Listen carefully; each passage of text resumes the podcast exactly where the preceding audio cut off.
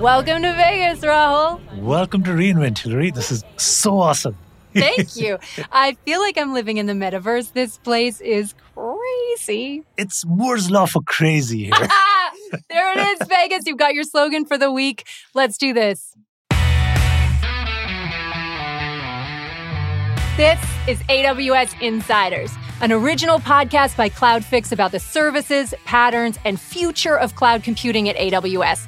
CloudFix is a tool that finds and implements 100% safe AWS recommended cost savings. That's fixes, not just analytics. I'm Hillary Doyle, joined as always and now in person by Rahul Subramaniam. We are coming to you live and on-prem from Las Vegas at re:Invent, sitting up here outside on the top floor of the Nobu Hotel overlooking the Vegas Strip. It is incredible. Talk about the view that you want. Locations. Yeah.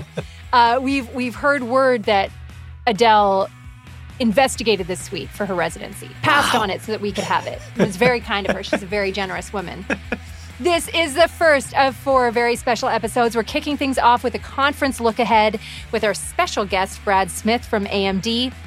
You're going to be hearing a lot about AMD over the next couple of days, I suspect. So first, let's get you caught up. Hillary, thousands of AWS customers, partners, and employees are rolling into Las Vegas. I think the last time I heard, it's going to be about 50 to 60,000 of them.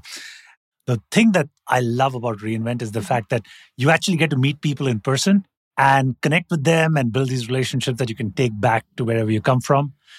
And we're looking forward to 4 days of discussions, announcements, and of course, the launch, starting with tonight's first keynote from Peter DeSantis. Yes, VP of Global Infrastructure, or as the kids call him, the Infrastructure Czar, although I prefer the Wizard of AWS, pronounced Oz. See what I did there? In the coming days, we'll cover keynotes from Adam Selipsky, Swami Shiva Subramaniam, and of course, the legend, the myth, the man in the T-shirt, Werner Vogels. Don't forget the music, Hillary.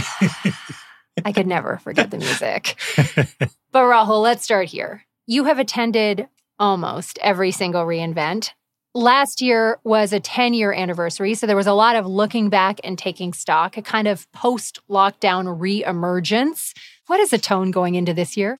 I think this year is going to be very interesting and exciting because it's going to be all about looking forward and for the first time probably giving guidance on how customers should transform their businesses in the cloud. Wow. It's December, holidays are coming up. We're talking a lot about wish lists. If you could have one thing, your dream announcement this year at AWS, what would it be? Okay, I'm going to go all out and crazy on this. Oh my God. But if there's one thing that I would like AWS to do is be opinionated and just tell customers exactly what they should do. If they just did that, I mean, customers would just love AWS. Listen, it's just you and me here. Let's get right to the secret stuff. What inside information have you been able to glean ahead of the keynotes? So AWS is incredibly tight-lipped about literally everything. So, yeah, but not with you.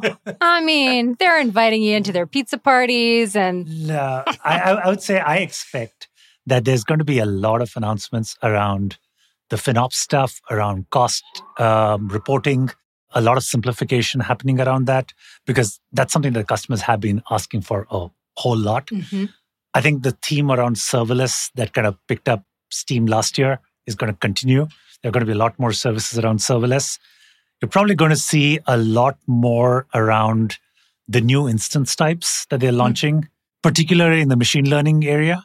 But you might see a few more rollouts of Graviton across the different services. But yeah, overall, I think the theme is still going to be, and the focus is going to be cost and getting efficiency. So looking forward to that. Well, it's interesting. I mean, Vegas is a place that's completely divorced from reality in so many ways, but we are not. So you've mentioned the economic picture playing in the background of this year's conference. We have heard a lot about massive cuts at Alexa, rising costs from cloud providers as we head into the winter. So this isn't a rhetorical question for you. Why should we be bullish on AWS?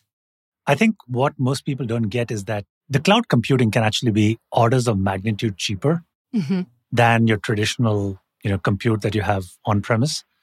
It's just that you have to figure out how to leverage it the right way. Sure. The value isn't in a simple lift and shift where you literally just run your servers as is, one-to-one, from how you're running them in the data center. The value is all in the higher order services. And the faster you can get to those, the faster you can leverage those, the faster you can actually start getting more efficient in your cloud cost usage. Wow. I was just hit in the head by our... So for our listeners, we just had our billboard, or a little board. With our faces on it. I was hit in the head by my head. That is a perfectly meta Vegas experience. I am going downstairs immediately to bet on red. Do people bet on red here? I don't know. I have no idea. What are three top predictions for you in terms of announcements? Oh, that's hard. I actually think the first one is going to be around simplifying reporting. That's going to be a big theme. It's been a big theme and ask from AWS customers for over a year now. And AWS has acknowledged that. So I think the way they're going to talk about governance and reporting of all of your cloud resources and your cloud costs, that's going to be front and center. Mm-hmm. The second aspect of it is going to be how to more efficiently make decisions around your AWS instance types. As of last count, they had nearly 500 of them. I think it was 485 or something when I last counted like 3 or 4 weeks ago, and they announced a few more. So it's probably going to hit about 500. And you've got a problem of choice at this point. So you've got to make it easier for customers to pick one, make sure that that's the most efficient one that they're going to be with, and start leveraging those new instance types. I like the sound of that theme. And we'll be keeping our audience up to date as announcements roll out all week long. We have a tremendous lineup of special guests who are all ready to break down the conversations and the keynotes as they're happening. Speaking of which, let's introduce our first guest of the week. Okay. Brad Smith is Corporate VP at AMD. AMD technology powers some of the largest Amazon EC2 customers and internal properties. They've recently announced general availability of the 4th-gen AMD EPYC Genoa processors. Those are for critical workloads across cloud, enterprise, and high-performance computing.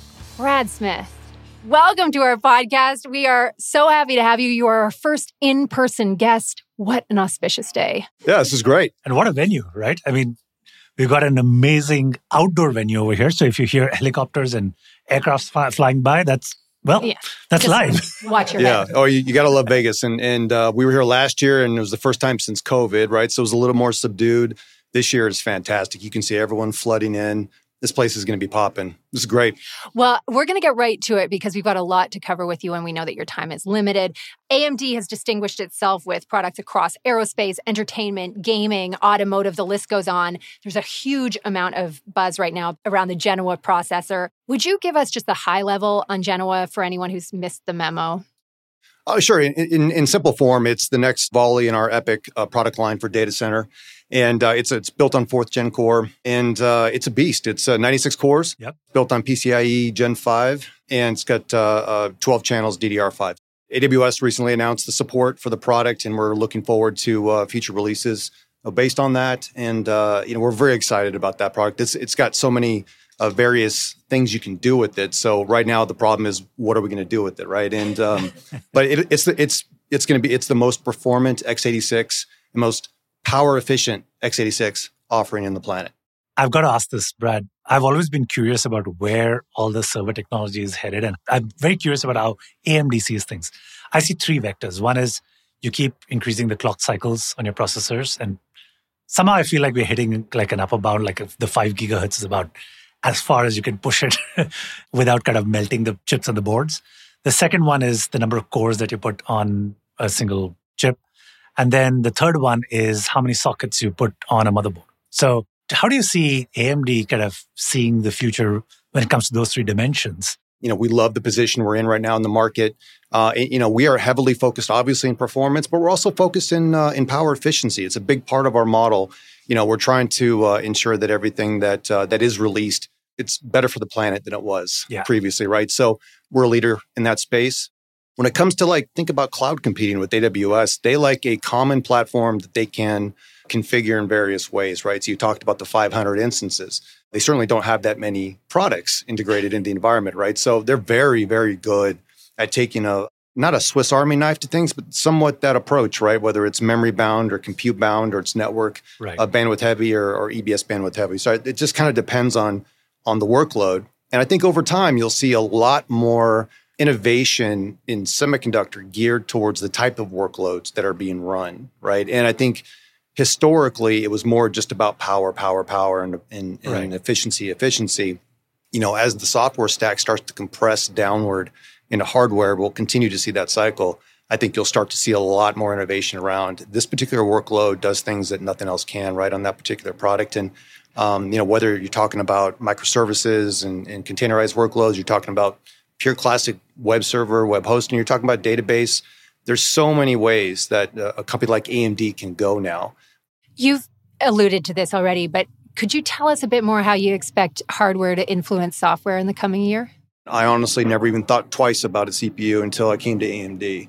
And it really opened my eyes to understand what can be done. So even simple tweaks with your compiler can generate an additional 10 to 15% on your performance. And we talked about you guys talked about cost optimization earlier.